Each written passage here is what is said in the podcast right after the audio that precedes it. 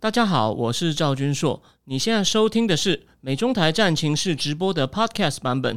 每个礼拜一跟礼拜四晚上八点钟，我都会在 YouTube 上直播，用最口语化的方式，深入分析最新的美中关系与影响台湾的重要国际局势。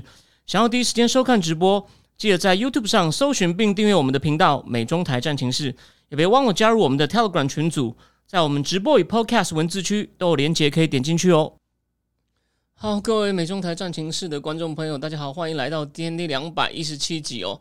那今天呢，其实我们我希望我每一节节目都像一个 buffet 一样，但是呢，我们之前吃了太多有关中共经济的东西了，所以今天的三个主题呢，呃，只有第一个主题，呃，没有前面两个主题会跟中共有些关系哦，但不多。但是呢，在我们进入今天这三个呃，不是以中共哦为主题的。重点不是以中共为重点上个主题之前呢，让我趁这个机会呢，让帮自己做一下广告。因为当然，虽然我们今天不讲中共，但是我相信你们自己有在看新闻、关心政经大事的人都知道，哦，中共的经济问题现在已经，我也想要哦多开，就说兼顾几条国际大事，但目前呢，我不聚焦在中共经济上面都不行。所以，我已经在群组里面还有粉丝页上呢贴上我肩膀四辆坦克写的这篇文章，那里面呢。有一些跟别的地方不太一样的观点哦，我保证，我虽然有一些我也是引用别人，但是我做了一些综合，我我保证你跟跟你在主流看到的观点哦不太一样，但这边呢，我就趁这个机会帮我自己的正经智库再做一下广告，因为呃一年到现在呢，难免通常在一年的时候呢，有些人会不确定，这很正常，所以呢，我有些下滑，所以呢，我我这个时候趁机呢，希望能够把这个就说希望呃，我为了要。让你知道说为什么订我的东西有价值呢？让我给我一分钟做一下广告。你看喽，你看我写说，换言之，全世界渴望在二零二零年底或者是二零二零三年初，为目睹一场有中国特色的金融危机开始蔓延。这是我去年九月写的哦。所以，那你会说啊，不准啊！你不是说年底或是那个年初？哎，你不要忘了一件事哦。去年九月，我不是神哦，我不可能预料到那时候会有白纸革命。于是呢，提前解封。而解封之后呢，就是死猫跳，回光返照了大概四个多月，所以呢，我本来预测年初它维持四个多月，就相当于一季半嘛，那我们就那个放宽一点，两季嘛。所以为什么今年第三季才开始出问题？有没有？所以呢，这就是我要说的。我当然我不可能每一件事都预测对，但是抓大趋势呢？哦，如果你想你对正经大事有兴趣，你想抓大趋势呢？我的东西是你值得参考的，当然你可以去看别人没有问题哦。我不是唯一哦，我也不是那种专门培养信徒的，不是这样。我有时候也会错，但是呢，抓大趋势，我目前呢，呃，我我我觉得我对自己的表现还算可以接受，我才有脸出来问你说愿不愿意请我喝咖啡。如果你还没有定的话呢，哦，这就是这就是哦，证明说证我订我东西呢，你应该不会失望，好吗？而且呢，我不是说金融危机爆发哦。我说开始蔓延哦，有没有看到？所以呢，你看到现在情况不就是越来越多了？但还没有到像当年雷曼这样轰一爆，有没有？所以我都已经，这是我去年九月写的东西哦，好吗？好，那今天做完广告，剩下的麻烦各位，我就去看我今天思想坦克，我写说这次呢，反正这个慢动作的金融危机开始加速。为什么中共是个慢动作金融危机呢？当然，这个概念呢。很少人注意到，当然不是我原原始提的，但是就是我反复在恒大爆爆，他确定违约，可是没有真的爆开的时候呢，我就说各位放心，癌症在稳定扩散。我讲很久吧，我想老观众都知道。结果去年十月，《新融时报》也写了一篇，中共进入慢动作金融危机，概念一样啊，概念一样哦，癌症稳定扩散，癌症慢慢扩散。所以呢，今天现在现在情况怎么样呢？但再来呢，可能就不是慢慢扩散了。吼，麻烦今天看我的文章。好，我们就进入。我们就进入今天的第一个主题哦，美日韩大卫营峰会。那我先我先讲哦，就说呃，其实哦，在大卫营请外国元首，你也知道大卫营通常是美国总统私人度假的地方。那这是拜登首次邀请外国元首去大卫营，那也是二零一五之后呢，首次哦历时八年有又有外国元首去，为什么呢？其实有一个有为什么会从二零一五开始呢？很其实很简单，奥巴马时期先不算哦。啊，川普都带人去马拉狗啊，川普不爱去大卫营啊，他常常那个 Washington 跟马拉狗飞来飞去，所以呢，有四年，川普四年哦，他可能不太喜欢用大卫营。好，这个先跳过。那这就是拜登首次请外国领导人去。那但是呢，我知道你会听到很多人现在评论说，哇，这场峰会啊，historic 什么的，哎，一样，我又要跟某些主流的人唱反调了。这个大致上是好事。哎，我也说了，我赞成拜登政府强化跟盟友的关系，我也有一些进展。但是，我先讲一个，教你一下判断有些是重不重要的大原则哦。其实这个原则你一定想不到，简单到你可能你可能自己都没有意识到，但就这么简单。我举个例，《纽约时报》哦，我先讲一个不相干的例子，你就懂我的逻辑。我们再回来讲这主题，《纽约时报》到上礼拜还出一篇文章，叫《The Silicon Block Blockade》，就是就是细封锁，在讲去年十月拜登政府的这个哦，禁止售。十四纳米以下的高阶晶片，其实能够训练人工智慧的晶片给中共。那虽然我们常常批评拜登政府软弱或什么，可这件事我不是反复称赞吗？而且呢，它很重要。所以你看，去年十月是到现在快一年了，还有《纽约时报》的人在讲。所以一件事重要啊，会被反复提起。当它刚发生的时候呢，会有很多密集的报道。就好像为什么我去年是不是？你去看两年前，我七八月全台湾哪一个节目一直在跟你讲恒大？我讲到十月爆掉，然后再来我就说，虽然违约没有爆，违约没有没有爆，但是他故意不让他爆，好，那就等癌症慢慢扩散。所以一样道理，我提醒各位，大卫营可能没有想象的重要。为什么？到目前为止各大报当天当然都报了，可是呢，《华尔街日报》因为它是十八号礼拜五嘛，二十号《华尔街日报》又出了一篇，但是只有一半在讲大卫营啊。你看这几天又没有了，那你会说，诶，为什么要讲这个？比如说，全世界目前我最有名，我也很佩服的那个 Eurasia Group 正金风险公司的老板 Ian Bremmer 就说：“哎呀，这个太重要了，这个太重要了。我认为它的重要性可以媲美川普时代最后快离任前让 Jared Kushner 为主，然后 Pompeo 为辅，促成这个那个什么 UAE 跟以色列建交和解的 Abraham Accord。那真的是让很多人跌破眼镜。所以，连纽约时报那时候不是要骂 Pompeo 是史上最差国务卿，还是就就呢？他也不得不说。”啊，这个 Abraham Accor 还不错了，但是呢，是 Just Jared Kushner 弄的。我相信 Kushner 跟中东中东关系非常好，所以 Kushner 下来以后呢，募了一笔二十亿美元、二十亿美元的基金，很多都是哦沙国跟 UAE 出的。那这个就会被人家说啊，你利用你的政治关系去谋取利益啊。诶，我认为老实说，真的有一点。所以你看，我们我们是就事论事，不会说我们支持川普这个路线要偏袒。不过呢，他至少在任的时候没有，但他利用他原来政治关系，后来去谋取商业利益。说实话，这个有点不好辩护。好，我们把话题拉回来。所以重点重重点是什么呢？真的有 Abraham Accord 那么重要吗？我我认为没有。所以我就说了嘛，先讲一个最最简单的判断指标。后续这几天有没有后续报道？没有。好，先回过头正题，他们到底突破了什么？好，先讲个小细节。这次哦，因为关键的是一席一席月嘛，你有在看我脸书的你就知道。我从一学月上台以后，我不是还讲了，我不过在有一集介绍过他在外交事务投诉，我反复说他会跟日本和解，他会跟日本和解，这个我讲到烂了，他会筹亲美亲日，然后呢对中共经济合作，可是呢不能够卑躬屈膝，不能为了利益影响到我们的安全，不能像文在寅这样子对北韩卑躬屈膝，对中共也软弱。所以我说一十月会走，会会和解，然后呢，很多人就说不可能啦，很多人脸上吐我，但是呢，有没有看到一个月在发生？所以哦，你不订正一只裤也没关系哦，你愿意多看多看我这边哦。虽然我的讲话方式 style 你可能还不够习惯，但是哦，只要你真的有兴趣的人，你忍一下习惯以后呢，你这边绝对哦会听到一些别的地方听不到，而且呢。有一些会发生哦，不可能不可能百发百中，我不是神棍，也不是那种骗钱的股市老师。但是我在脸书上讲多久了？好，回过头来，所以呢，这次哦，日韩的领导人走过来，在大卫营的牌牌牌子前面要见拜登的时候，是让伊席月先去握手。大家不要看这小动作，它有象征意义哦。Because of this guy，因为这个长得很像宋康昊的家伙，我才有今天哦。那细节我之前节目都讲过，有兴趣的人你回去翻标题就会看到了。好，那这次他们。大卫营有几个方向，他们是蛮全方位的合作，这是好事。但坏就是，你这就是拜登政府的风格，这就是传统政客的风格。你什么都讲，所以啊，没有那么 powerful 啊。那有军事合作，每年要一起军事演习哦，三国领导人要做高峰会，然后呢，甚至外长跟防长哦，每年也要聚会，然后呢，对北韩的问题要预警，然后就互相交换情报，这些都好事，都是好事。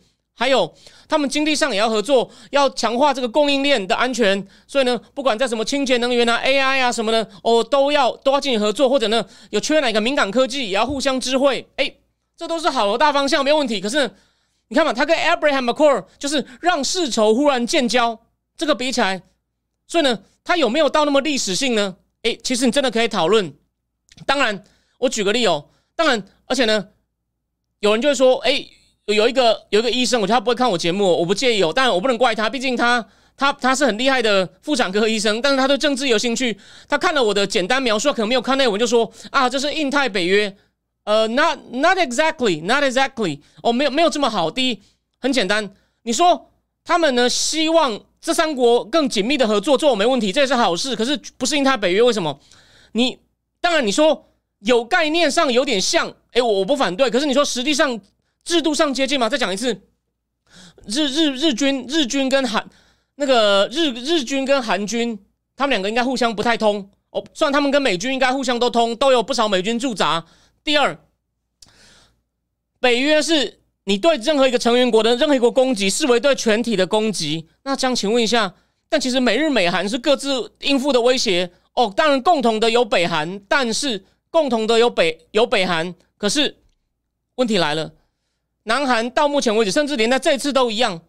他其实哦，虽然他有提到我们会关切到南海哦，中共在南海哦造机场啊，搞那些东西。诶，他是他有提到，可是呢，到底对台海战争如果发生，韩韩韩国的在驻韩的美军或者是韩国的军队会怎么样？会像日本一样哦哦，所以说只要台海台湾被攻击，在某些情况下也被认为是存立存亡，那叫什么存立事态，就是 existential crisis。如果日本遇到 existential crisis，就呢，就基本上呢，哦，我们就可以就说基于集体自卫，跟美国一样，美国是盟友，我们基于集体自卫。哦，当当当台海危机也对对日本来说也是等于让日本面临一种存亡事态的时候呢，我们有可能哦看到基于盟邦去打了，我们跟盟邦一起一起去跟中共打。那南韩目前有明确这些吗？没有，所以呢，这跟北约真的还有差。所以 Jack Sullivan 也明讲。这不是北约，Jack Sullivan，Jack Sullivan 哦。当然，你你你会说啊，他只是不想太太招摇、太招惹中共。可是，我就跟你讲，你从实际上他们的任务范围，还有呢，就说了他们的军队有互通吗？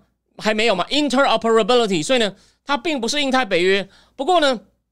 当然，还我再告诉你另外一个说法，就是川普时代我讲过很多次，差点被提名为这个南韩大使的这个美国智库的哦，研究南北、研究北韩最厉害的 Victor Cha，Victor Cha 他就说，他说这是个军事联盟。他说你呢，虽然他名义上不是，不过呢，只要一只要这个东西呢，这个东西叫起来像鸭子啊，它就是鸭子。所以你可以这样讲，它不是到同盟哦，或者是它还没有像到北约。不过呢。他是一个，他有加强军事合作，我同意，所以我还是不完全同意 Victor Cha，真的，他军事方面的合作啊也有加强哦，这个这个是没有问题的。当然，在我们再回过头来看一个基本的这个各两个国家面临的格局哦，日本呢，它当然北韩的飞弹对来说也是问题，可是呢，中共跟苏联哦，那个之前船最近的演习不是又靠近日本的海哦，甚至飞机去年哦也在他们之飞机场也在北海道过，所以呢，日本。真正的重点，哦，除了北韩之外呢，还有中俄好像对于联手对日本的威胁。南韩主要是防北韩，当然北韩后面有个有个俄罗斯，对不起，不是苏联，俄罗斯。但是呢，他跟俄罗斯，南韩跟俄罗斯好像直接直接没有杠上，俄罗斯也不会直接去，他顶多是北韩要干嘛，他给他间接的帮助。所以呢，两边最主要的安全威胁还是不一样的。不像北约是二十几国，现在快要三十几国了哦。然后呢，谁打三十几国，就是我们三十几国共同敌人。日韩这个哦，先不讲军事上的北约，在政治在他们的外交军事目标上呢，其实还是有些不一样。当然，最重复的是北韩哦，这这去年十月开始狂射飞弹，有没有？所以呢，这的确让他们加深了危机感。然后呢，当然也因为北韩也需要美国跟日本帮忙，所以呢，美国也趁机。把他往对对抗中共也拉了一点过来了，所以为什么上次一席月说台海问题哦是对全世界来说都是重要问题，中共就就很不爽，就把南韩大使叫来骂。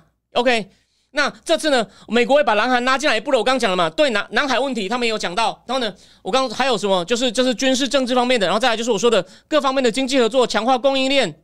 还有甚至好像连教育哦，教育方面都要进行这个合作。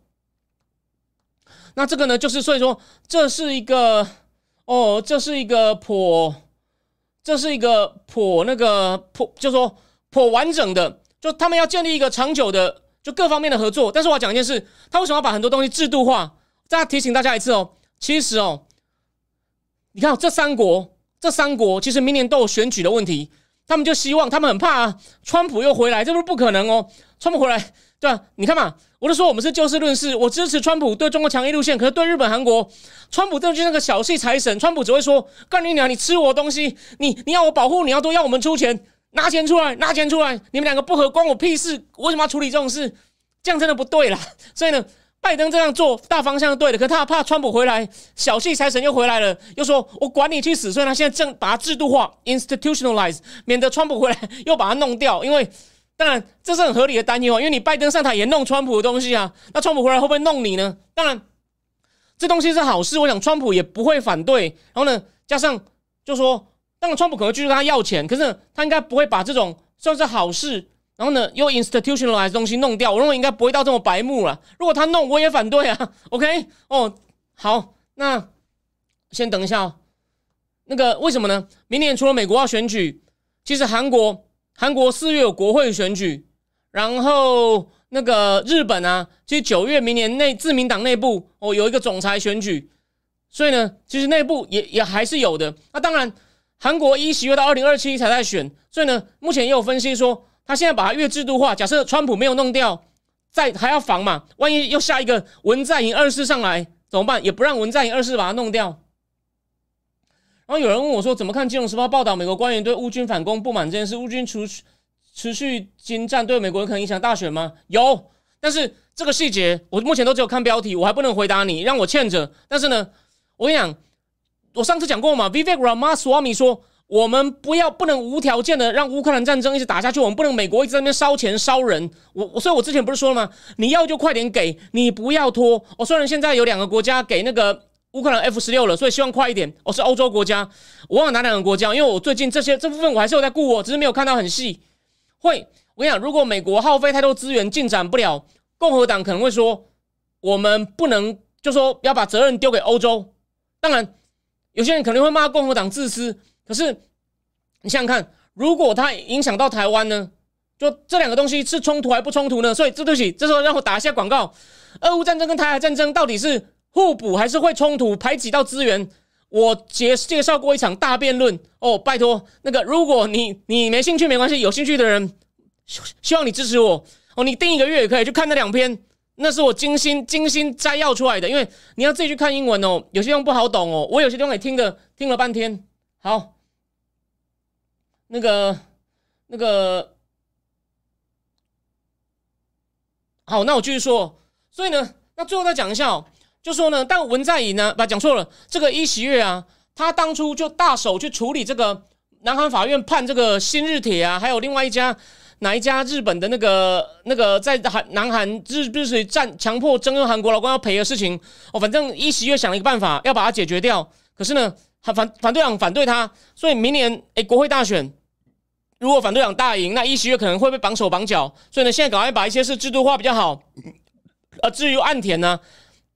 目前分析说，虽然说一席月主动伸出橄榄枝，岸田接了，但岸田能再做让步有限。国内有，因为他党内呢也有一些那种很民族主义的鹰派，其实安倍就是了，安倍就是个就是个那个叫做什么 conservative hawk，安倍内系的人有很多是很民族主义的哦，他们可能不愿意一下对韩国哦让步让步那么多，让步那么多，然后。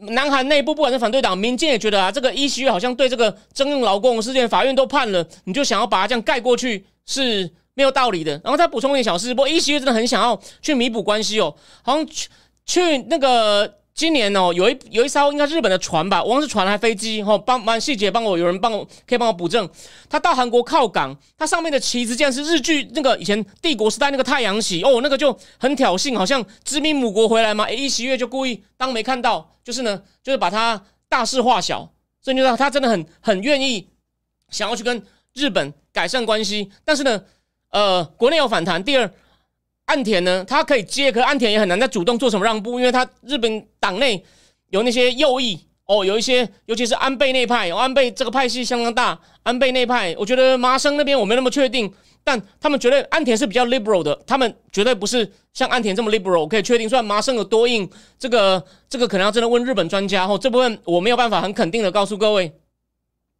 所以 anyway，日本然后日本韩国呢本身哦。也还有一些隐忧，然后最后还有一件事情，就是其实美国对中共施的一些科技封锁、一些晶片禁令什么，也影响日本、韩国。所以呢，这也是三个国家哦，美国跟韩日本、韩国各自的问题。当然，这不是军事方面的问题，这是这个算经济上的问题。也就是美国希望呢，日本、韩国也能够跟进，去帮忙去对中共施加美国去，比如说美国对中共的这个这个美对中共的这种高科技投资禁令等等，他们也希望日本、韩国能够配合。等等，那可是呢，日本、韩国好像有所保留，因为他们跟中共这方面的生意也做很大。不要忘了，韩国的海力士啊、三星啊，哦，都有这个在中国境内都还有厂。虽然美国现在的那个那个制裁禁令都有给这个海力士豁免，不过呢，日本、韩国之间哦也有一些进展，好像三星也要在日本设厂了。所以呢，anyway，拜登政府呢。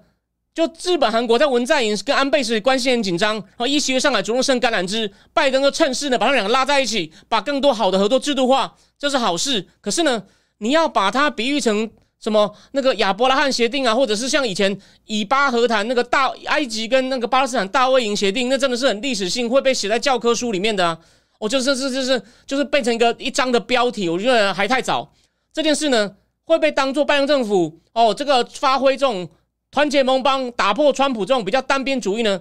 这是个不错的案例，但它会变成一个专章的内容吗？哎，我有点怀疑。但是这是好事，我也不觉得川普上来会白目把它弄掉。是川普上来一定会说：“哈哈，我休息室你喘口气哦。”但是呢，你逃不掉的，拿钱来，拿钱来，他一定会这样哦。但我觉得拿钱是合理的，只是你不要人家如果谈的不好，就说呃，那我其他东西不跟你合作哦，这样是不对的，好吗？然后那个。我再看一下哦，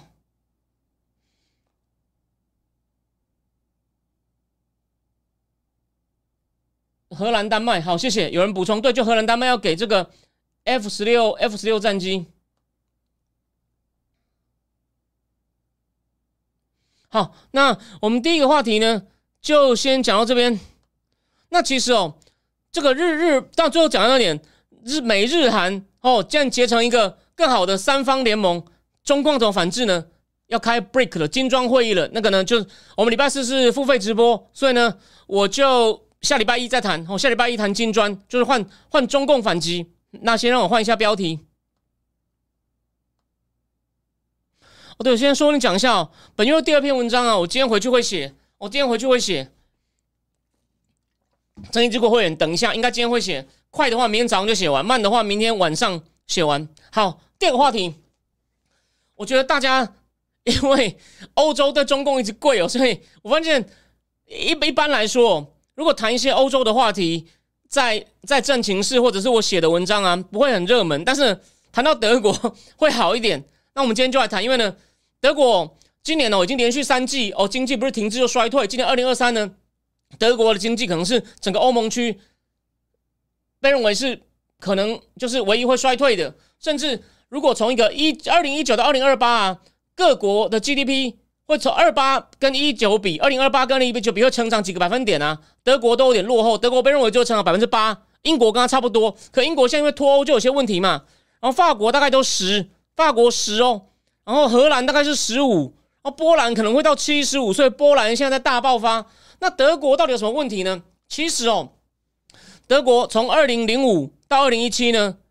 哦，因为他很自私的哦，甚至可以叫做 mercantilism，mercantilism。你本来以为，因为我在念那个重商主义嘛，mercantilism，mer mer mercantil mer mercantilism。梅克尔他把重商主义换成梅克尔主义，梅克尔主义就是哦，对，跟中共打好关系，哦，德国发大财，德国发大财，而且呢，德国一向都很节俭，都很像会讲，也没有像这个南南欧呢乱借钱，哦，后来最后方。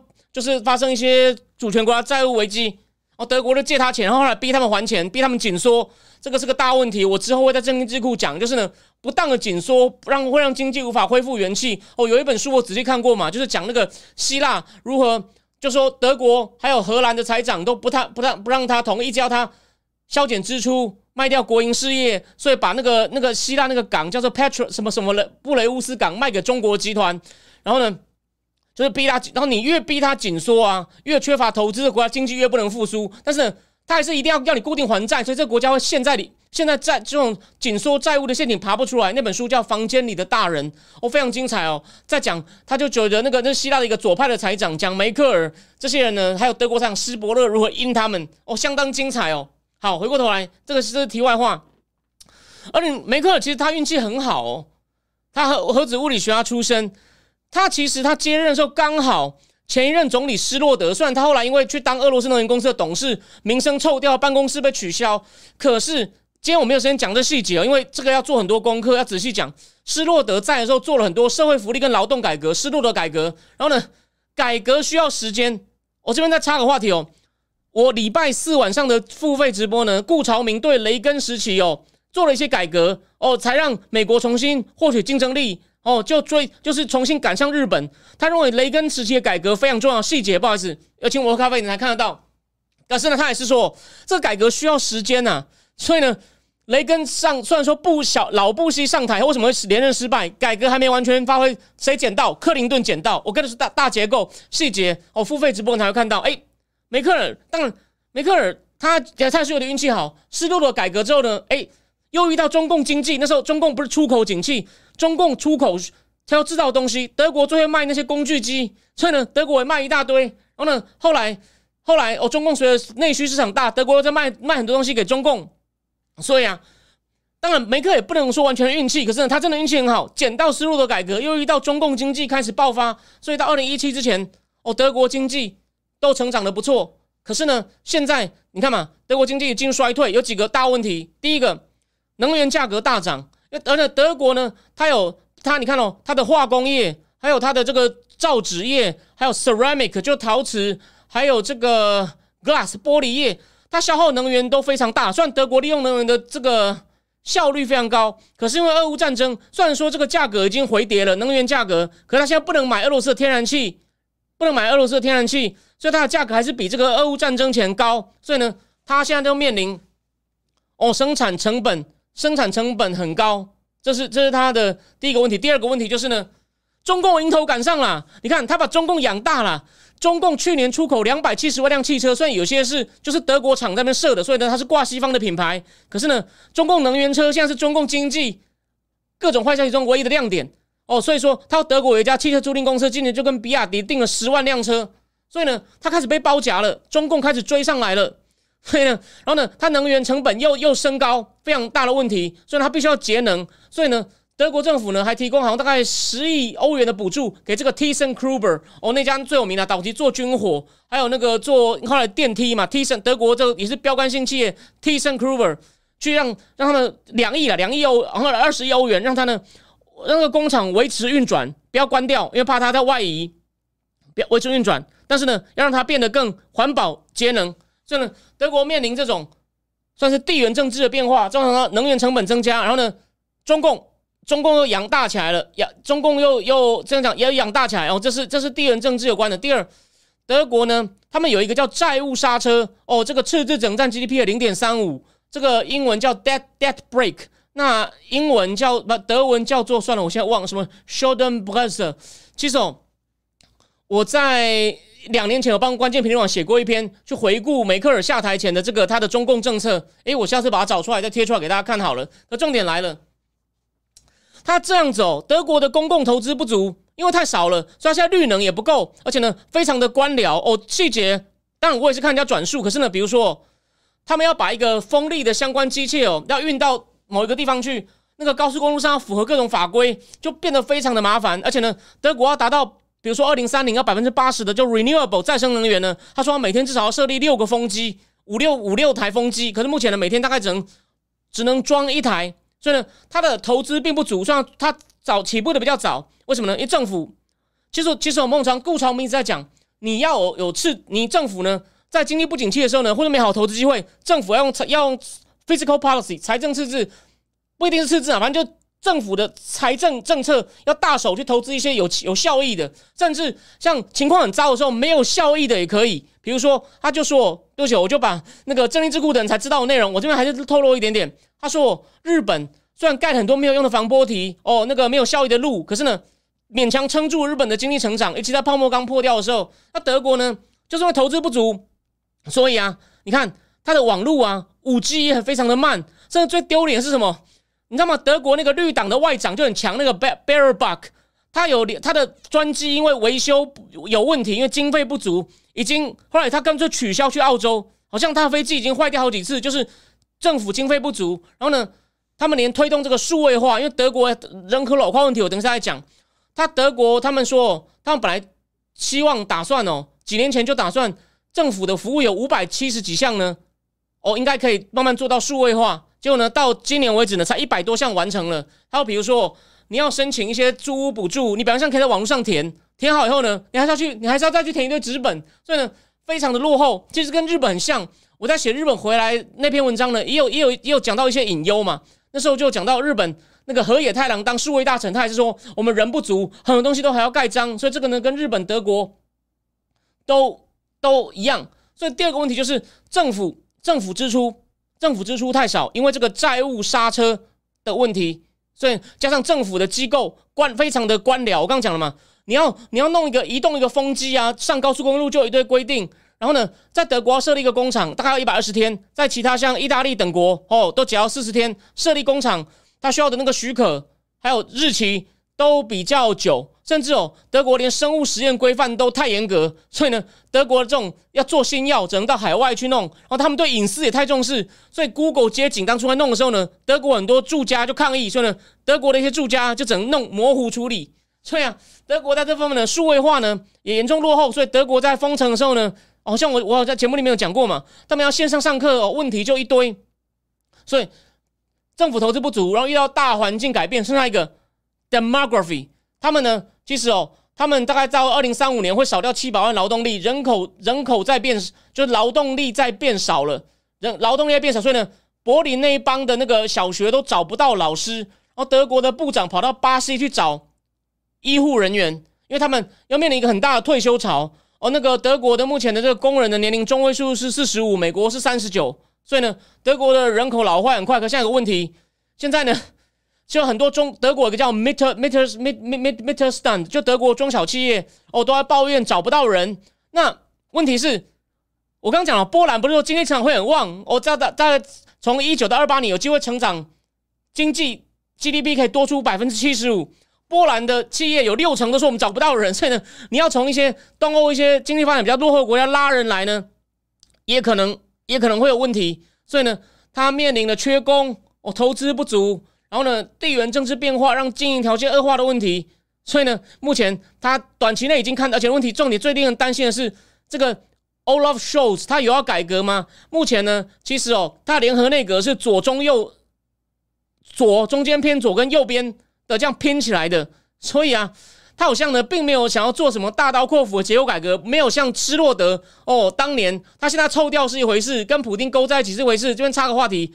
不只是法国斯洛德臭掉，法国前总统萨科兹也出了回忆录哦，里面呢也也是在帮普京讲好话哦，也是被也是被干掉。所以萨科兹的回忆录呢，我不知道我们这节目有没有时间讲，我可能就算没有时间当个专题讲，也许我每天我我有时候一些主要的英文新闻看腻，我就会看看法国世界报。我我我只有时间看摘录啦，整本我没有，我看法文没那么快，但是我很想看看萨科兹讲什么。他本来也是法国右派的希望，结果呢，当了一任莫名其妙，经济没搞起来，改革不成功哦，莫名其妙。其实本来这边插个话题哦，本来那时候谁会赢？那时候的 IMF 总裁啊，那个经济学家 Dominic s t o s k a n 结果就记得在纽约发生那个性侵，连手机都没带，机场被拽下来，然后才被那个连部长都没当过的欧兰德捡到。欧兰德的改革一开始太左，吓到人，再往右，然后呢，好像右也推不太动，结果。他的经济部长马克龙想说：“干我老板没有用了，就出来捅老板一刀。”所以法国政坛也有一些很精彩的故事哦。当然我没有懂到细节，可是呢，大架构在台湾我算懂一些的。好，回过头来，所以那重点来了啊，就是呢，目前呢看起来也没有要大刀阔斧改革，所以呢，德国的情况呢相当的令人担心，而且呢有一个图表今天忘了附了，反正他的他对中国市场的依赖很大哦。对，他跟荷兰大概 GDP 有百分之十的出口呢，都是跟那种独裁国家有关。那如果要慢慢的分割或去风险化的话呢，这也是德国很大的问题。那为什么我会讲到跟荷兰在一起呢？因为经济学人有讲，他说因为那个鹿特丹港口是共用的，所以有些分不清楚是德国货还是荷兰货。可是他们出口到独裁国家的比例相当的高，那是另外一个德国的风险。所以 anyway。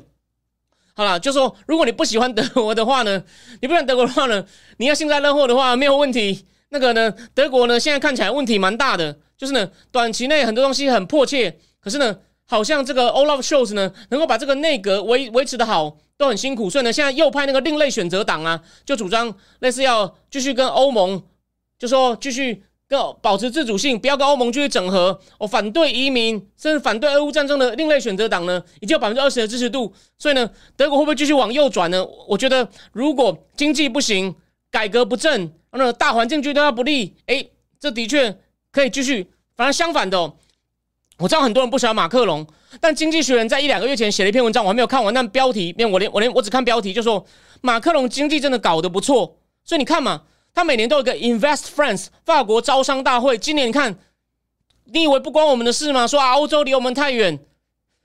马斯克坐对面，坐马克龙对面。马克龙旁边是谁？台湾的辉能的老板，那个姓杨的，我现在忘了什么名字了。所以辉能也去了嘛。所以马克龙其实他蛮右派的，经济上我讲过他这个奇妙的混合体。所以为什么我们蛮欣赏他？其实我跟他情况有点像，经济上我是蛮右派。社会议题，我我比较我我比较左派，先不管移民，因为台湾比较没有这个移民的问题。就是比如说性别议题啊，哦，我我比较我比较左派哦，所以呢，马克龙也是这样，所以呢，我我我觉得我跟他的，我我觉得我懂他的逻辑，所以他经济上真的做了不少改革。前面三个 Sarkozy alone 的还有在前面的那个希哈克改不动的，他既然都改动了，虽然今年又发生这个大抗议，他有点灰头土脸，可是呢，他真的是。他至少真的是朝着要当小戴高乐的目标前进的。我知道很多人不喜欢他，但是我就告诉你，我还蛮欣赏他的。法国经济在他带领下，其实有不少起色哦。所以呢，他一直说要法国这个再工业化，这个叫 “reindustrialization”，就是 “reindustrialization”，看起来呢是有些成果的。他也让。然后呢，他也让法国这种就是说经商环境更便利，所以 Google 啊什么都设立这个在那边设立营运中心嘛。他们也很注重这个 programming code，就这种新科技，它真领先德国。德国是靠那些老老的，像电机啊、化工啊、机械啊、汽车啊等等，有没有？那这种新科技呢，基本上法国在马克龙带领下呢是比较好的，变成一个欧洲重镇。像英国脱欧，法国连金融都有点捡到，所以呢。大家可以继续看哦，这个我会帮大家继续留意哦。我想未来一两年内，我绝对还会再继续做这个直播。我们来看看欧洲也在面临一个很大的、很大的转型。我最后讲一下哦，最后再提供，最后再提供一个。哦，有人说萨科这边范围爆料，说俄罗斯三百万欧元回扣，likely，likely。哦，对，再讲一下哦。德国到其实我我七我六七年前去日本出差的时候呢，就看到日本一个新闻在讲哦，那个标题我看得懂。他说日本有一年最落魄的时候，就大概韩国三星手机 Galaxy 刚出的时候呢，那时候日本的什么东芝、Sony、松下加起来的市值比不上三星。现在哦，你可能想不到。最后补充一点，B N W、B N W、福斯、Porsche 那个等等德国的四家汽车大厂哦。Benz 比不上 Elon Musk 的特斯拉的一半，所以呢，德国真的需要再一次的失落的改革。但是呢，谁能做到？目前从大的哦，从我知道大的方看还看不到谁。那还有没有呢？要要等要更更懂德国德国的高明，请对有意欢迎写出来。但目前看起来呢，蛮不令人乐观的。好，今天第二个话题就讲到这里，我们准备往第三个话题冲。因为我今天回去还要再写文章，所以呢，我们今天不要讲太久。好，第三个，我们来回来讲台湾政治哦。目前情况有点扑朔迷离哦。大家看到，其实我觉得太太报有个记者叫严正凯，追踪的不错。他有讲到哦，谢点林在当中间人，在拉柯文哲，有没有？那个先是郭去当中华白荣誉领队，柯文哲也有去看篮球，柯文哲也去看了一下篮球。然后呢，那个反正谢点林呢去约柯文哲谈，哎，柯文哲就回的非常快。然后呢，柯文哲也主动去联系那个张那个彰化那个北斗，就是洪瑞珍三明治起源的，那北斗镇刚胜选的那个无党籍的镇长。所以呢，其实哦，他们其实看起来啊，虽然说郭呢这几天他有点像大老板的玩法，就是呢，一开始讲好话，然后发现没有回应，一开始讲重话，说你们呢不想打败赖清德是不是？哦，你们都不敢坐下跟我聊天是不是？其实这很像大老板，他谈判最后的时候就会忽然加压变脸。但柯文哲，我觉得他想要抬高筹码，就说啊，我这是民众党提名中候选人，我不能辜负大家哦。然后呢，讲话硬说，我一定会选到底。我我我觉得还有变数，而且呢，那些锅在基地拉拢，目前有成果，地方派系积极的在拉，所以我觉得啊，他们的利益其实是一致的。当然，先个人不管，说是不是个人的脾气在作祟，但是呢，对吧？所以郭最后讲了一句很重的话嘛，他跟柯文哲说。好啊，你觉得你选得赢，你就选到底呀。但你有没有发现，我说柯文哲会犯错，这个我有讲，我这个应该没有讲错吧？他最近而且高红安的问题呢，他们决定一起挺啊。我今天上节目前有听一下李正浩的这个直播哦，他刚从越南回来，李正浩一直说这样去挺他，其实对你的形象很伤。所以我今天有在我脸书上有转嘛，就是连那个赵少康的那个战情室啊，去访问高红安啊，收视率大跌。所以呢，那个理由我还没有想清楚，可能就这件事哦，我其实我同意一部分郭台铭讲的。四十六万有很多吗？没有。可是你这个手法真的是很难看呢，真的是很难看。所以啊，然后呢，你这种手法这么难看，而且罪证很确凿，就是你是个惯老板，小便宜都要贪，态度又不好。结果呢，既然既然这个菲律联盟几乎所有人都去挺，哦，除了林更人当初原始林更人之外，可是呢，所以其实我们看到，我要讲重点就是你们的方向其实一样，利益也一样，只是呢，互相目前瞧不拢。这个我就觉得这个还好解决，所以那个泰报的那个新闻有讲出，他说那个就是说不一定要科自己出来，郭柯合适呢，让黄珊珊出来等等。那甚至或者是如果真的要科郭配的话呢，郭也不会自己出来当副手，这样太丢脸了哦。就是也许会派一个代表出来，他在背后当遥控。我觉得这个是有一点点可能的，虽然我还是觉得以郭一辈子要当霸王的个性呢。他就是要当头，然后呢，他现在就是呢，用各种软硬兼施的方法，一直去逼，一直去逼科，就是呢，你就是要当副的，然后呢，然后他唯一会让的就是大哥只做四年就好，四年后让给你，哦，这是，所以我觉得这个太爆呢，他追到，他有抓到，就是谢点林在当这个关键的角色，哦，因为这个地方派系呢。他们也可能也不想看到侯友谊那么弱，他也不想跟朱立伦、诸侯这帮人呢，哦一起沉下去。他们就是押宝郭科，但不止他嘛，还有屏东的，还有这个苗栗的。所以呢，牛鬼蛇神都结合到郭那边。郭其有些基本盘，可是呢，因为他不正式参选，加上之前形象有问题，所以郭现在的民调也在往下掉。就是他目前整合也的确不成功，还不成功，所以呢，他可能也有点急了。当然呢，因为他民调往下掉，所以柯文哲就不怕了。那我就去跟你谈啊，我说不定能够桥到变正的啊，不然怎么样？所以呢，是有点东西僵持。可是呢，可是你如果还是老话嘛，你你看到郭四你不想让啊，你自己你自己也在掉啊，都被吼吼超越了。虽然吼吼的后坐力还是很有限，而且呢，你们三党基本上大部分人一起盲挺高鸿安、赖清德，这样民调破四了，有没有？所以你不觉得其实越来越像三和尚没水吃？所以说，anyway，anyway，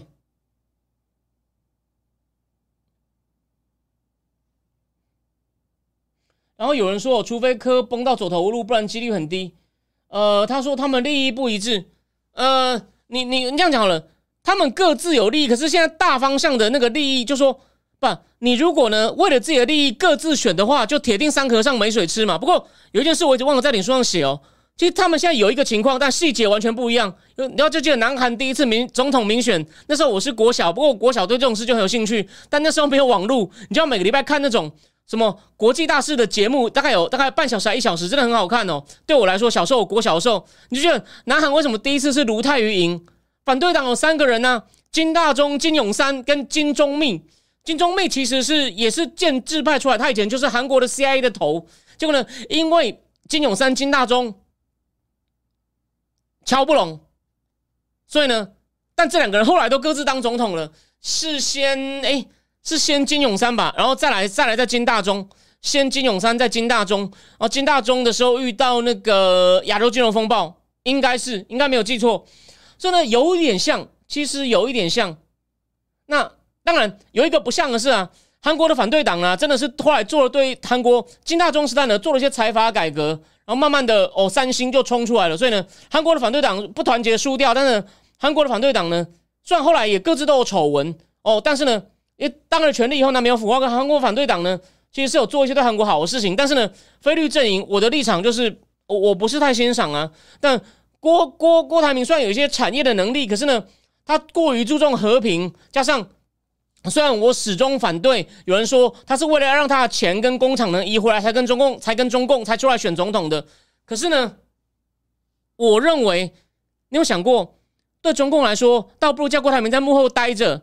然后呢，你只要能够把假设他不他不出来，让柯侯和然后他负责出钱，这样不就更更简单？你有没有想过，如果他当总统，然后呢，为了自己的资产，然后呢，对中共做让步？但虽然他表面上一定会想办法遮住，可是如果这种东西弄出来，不就卖国？那不就那还得了？那其那他的一生一命不就毁了，变卖国贼？所以，所以我觉得你说他是为了这样去选总统，我觉得没有道理。他现在反而他现在反而把那个水啊搅得很乱。对啊，我再讲一次，你想想看，对中国来说最简单就是你在幕后让他们两个瞧好，你出钱出人，要什么都给他们。然后呢，钱弄弄，而且在幕后，在幕后他至少。他没有拿国家去卖吧？你懂我意思吧？虽然说他还是很自私，可是他至少没有拿国去卖啊。所以你说他是为了这个选总统，那不就说这个人就出来卖国？这这有点太恐怖啊！我我是觉得这个逻辑我没有办法接受。OK，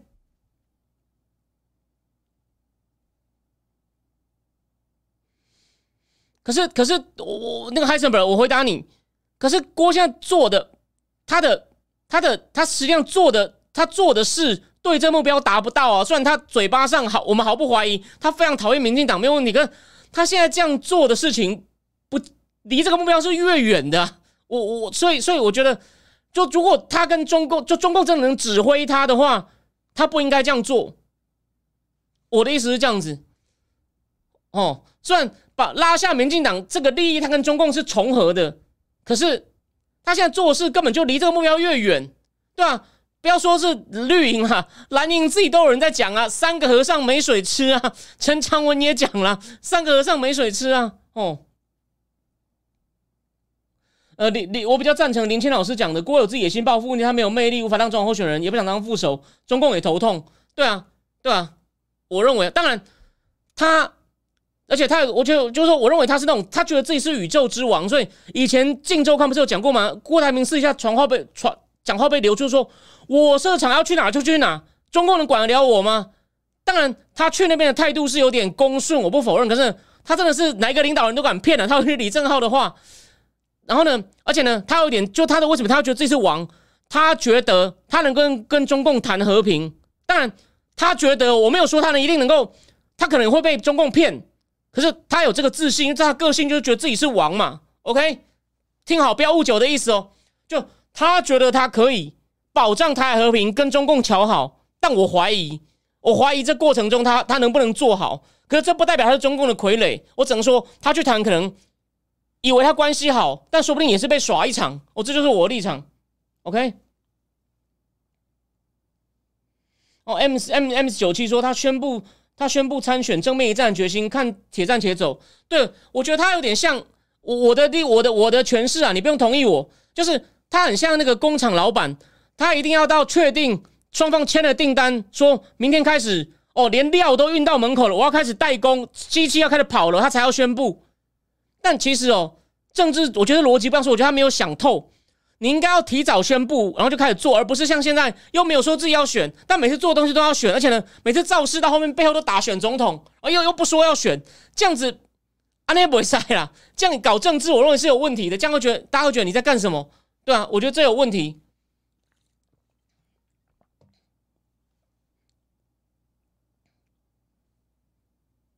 呃，有人说郭在等侯科微妙平衡破裂的机会，哦，这有可能。所以我说了嘛，他一直在那边等啊，他可他这边等对他的声势会有点不利。当然，他要说要等，我说了，从某些去算厉害，就算各方厉害的那个角度去看，也有他一定的道理。只是呢，你这样子吼。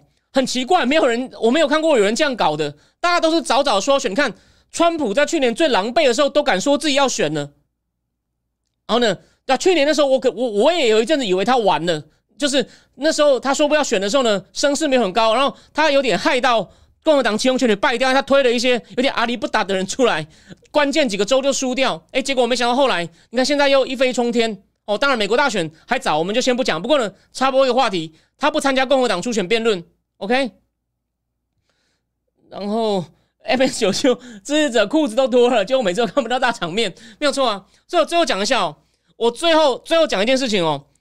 我去年的确是意气用事，让我的主观判断取代了我以前的客观分析。我在台湾大学预测很错的很离谱，但是我那天晚上我就已经回神了。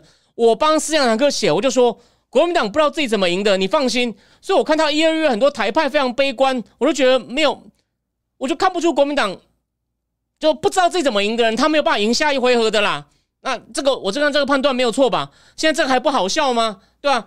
先不管你同不同意我对郭的判断，但是至少有一点，我想在在底面各种不同意都同意。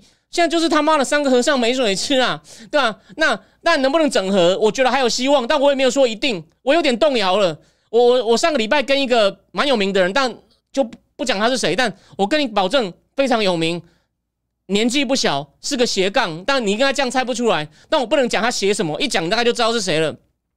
但是一个非常斜杠的阿贝，几七十几岁的。蛮有名的人物，我们他他主动问我，我们是都看为郭到最后应该有办法软硬兼施，压到柯跟他和侯就边缘化。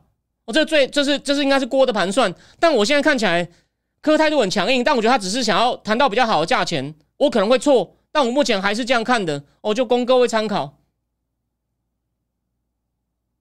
然后那个曹新成目前还好啊，曹新成就是个不错的拉拉队啊。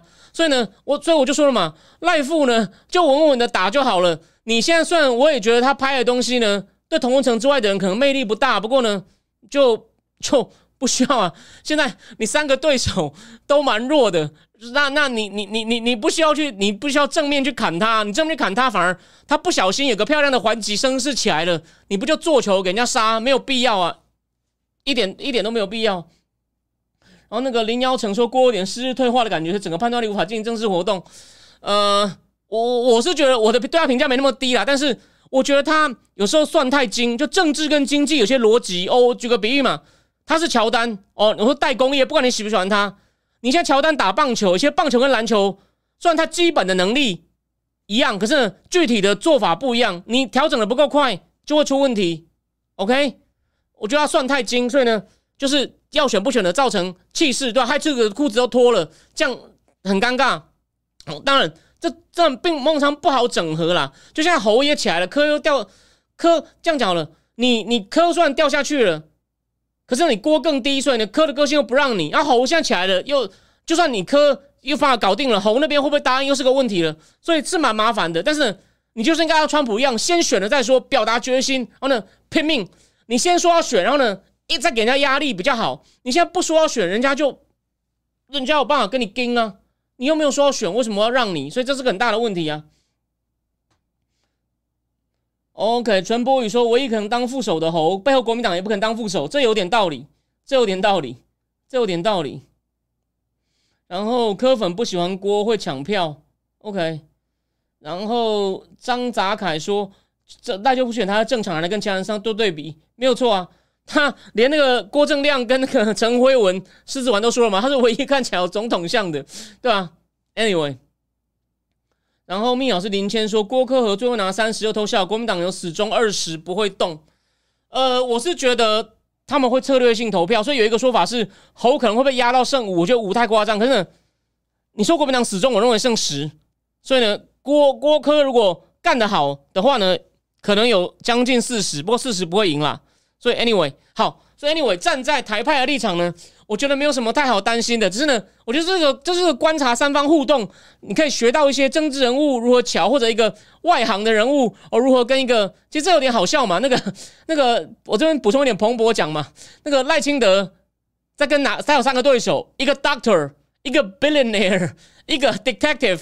哦，我们就来看看这个 billionaire Doctor 跟这个 detective 三个人。明明就说某种程度，算他们说有六成的人希望政党轮替，我觉得这个民调是有问题的。不过呢，这三个人如果真的能够让支持者说，我们就三个人，比如抽签抽中谁，大家就投谁的话呢，跟赖是有一拼的实力。但我也没有觉得一定会赢哦，我只觉得可以拼拼看，可以拼拼看。就赖就不能躺着选了。现在这个真的是蛮轻松的啦。但是呢，但是呢，事情没有那么好的，绝对不会说用抽签的。陈昌文不是说了吗？好像到八几月呢？十月十月时候民调最后定了就谁，民调说谁就谁，其他人的票要无条件的转移。但这种事情其实蛮难的啦。史上能够出现这种无条件转移，我们举个例啊，虽然这例子看起来不相干，只有法国不是第一次那个勒庞女士的爸爸老勒庞进到进到跟希哈克要选第二轮，左派超不爽的，结果勒庞只老勒庞子得了十八趴，因为左派只好投给希拉克，很多左派说干，但我没办法，我不可能投给极右派，所以我只好投给希拉克，那是唯一一次能够票能够自动转移的啦。事实上，其他时候你看嘛，我说了嘛，三金三金也瞧不拢，三金也瞧不拢，所以呢，的确是有难度。那就看看郭到底能不能发挥以前抢订单的智慧，我去把它弄下来。那目前看起来呢，从泰报的透露呢，好像还有一些机会，还有谢点林在帮忙，谢点玲在帮忙。那科对谢点玲的回应还算正面，所以呢，这场戏我觉得还有得看，还有得看。呃，没有啊，那个林林老师这样讲。如果是三个人三角都就绿非绿的三个都选拿十趴，应该要跳海。可是如果郭科和的话，猴被压到十，我认为是有可能的。当然，这要看要看郭科先能不能和啦。OK。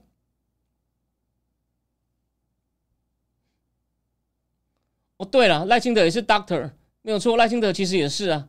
赖清德是肾脏 Kidney Kidney Kidney 是肾脏医生吧？OK。然后。M S 九七说，比起民进党民对关系，三方更不信任对方吧？呃，某种程度上是啦。我觉得，我觉得侯没有到不信任郭啦。我觉得侯没有到不信任郭，当然，只是他没有想到郭的反弹这么大。我我不觉得侯友谊是坏人，我只是觉得他很草包，很无能。但我不觉得侯友谊有到很坏或很炸。OK。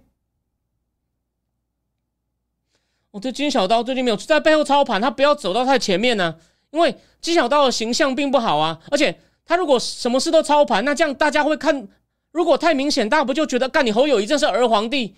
那不就变成等于是被马英，就是转他跟马豪也翻脸，可能你等于让金在选，那很难看呢。那猴的正当性就没有了，那就那就真的会在直线往下掉。OK，然后 AFA Working 说，如果确定推猴，最后铁票还是会回归。你是指说，如果三组就整合出一组猴吗？嗯，我倒觉得有一些韩粉会起义来归哦。那韩粉韩粉的逻辑很特别哦，当然没有，不是全部啦，有一部分的。你看陈辉文嘛，我觉得陈辉文最后会转吗？我怀疑陈辉文应该能影响到一些韩粉，还有一些那种真的是有点可可有趣的韩粉，像什么杏仁哥啊、抢抢棍大哥啊，我觉得这些人会带他可能不投。啊，有些还会干，我就给你投赖清德安诺啦，对吧？看你不好啦。Anyway，李李德维说锅黑料很多，这个可以，我觉得没有到丑闻，只是说他商场上的一些风格会被拿出来打。哦，那没有到什么官商勾结啊、贪污啊，而是说一些管理上的风格很残酷无情。哦，就是有点霸，有点。二把二把的问题，我觉得有。OK，马英九对啊，我觉得马英九应该不太喜欢侯友谊，这这都完全对啊。那些那种外省权贵，马英九、赵少康这些也没有很喜欢侯友谊啊。所以你说都会回归吗？韩粉会跑一些，就是我说韩粉跟那种外省权贵唯一不一样是什么？韩粉是比较基层的，他会 keep 一名去投赖，外省权贵就是去郊游。哦，这是我的看法，不一定对，但供你参考。如果外省权贵。他如果看到红梅迎面呢，他才不愿意去投他嘞。那种传统那种白先勇台北人小说里面那样的人，那韩粉就是有一些奇妙的爆发力。他 就我就投赖，就像刘家昌讲的，我投赖就能知道我投怎么死的。我投你侯友谊，我不知道怎么死的。刘家昌说应该算韩粉吧？对啊，这种心态你要抓住，但不是全部韩粉，会有一部分外省权贵就是干，那我当没看到了啊，台湾没救了啊，来台独台独分子赢了啦。哦，我我看我我我看是这样子。对，马金已经分手了，嘛不喜欢侯振营，没有错。当初朱不选郭的理由到现在还是没变，你觉得是什么理由？好，最后我很好奇。好，Anyway，我最后做个总结哦。所以呢，这场戏我认为还有的看。现在就关键在于谢点林身上了。所以谢点林呢，他年纪应该比我小，所以呢，他现在的任务很重啊。看如果郭郭科自己见面两个都自己各自都很很自大，瞧不成。看看谢点林的功力了，我觉得这很重要。谢点林就是他变成一个，而且不过你看不要忘了，彰化是全台湾第一大县哦，所以由他出来也有他的正当性哦。为了他们家族利益，其实大家不要小看谢点林。然后最后正金智库的订户再等我一天，我把第二篇要写出来。然后第三，想知道中国经济现况的，看我今天上场课的文章好吗？有人说陈慧文是超生本土卧底，有点有点道理，有点道理。哦哦，我骂韩粉现在支持柯文，对啊，所以我我更正，所以韩粉有可能就是不管是赖清德或柯文哲，韩粉会暴走啊。我我认为韩粉会暴，我韩粉会有些很妙的事情发生啊。OK，呃，马金有断袖之癖，他是不是跟金？我不知道，有可能。但是马的问题，郭文贵一直讲。哦，对，最后讲个消息，有人说。郭文贵可能十月就会保释，如果他出来会很有趣。郭文贵一直说马英九是马英九，至少他是败，OK？他说马是败。郭郭郭讲的很很铁，供你参考，对吧？郭不就是传不是国民党权贵国的人啊，跟那些大佬和家族都没有什么姻亲关系啊，没有错啊，没有错。OK，哦，苏皮特说猴的耐打度现在只是没人打过而已，OK，我了解了。可是猴，可是猴虽然表面上有回升，可是他这个真的就说了嘛。权贵，国民党权贵有一部分人真的还是不会支持他，然后韩粉有部分也跑掉了，所以我认为他的他的天花板，你看赖之前说我三十五天花板也破了，我认为侯我天花板是二十五啊，他能不能像赖一样，现在终于有点突破呢？我觉得很难呢。OK OK，韩粉对韩粉脑袋混乱没有错啊，韩粉脑袋混乱。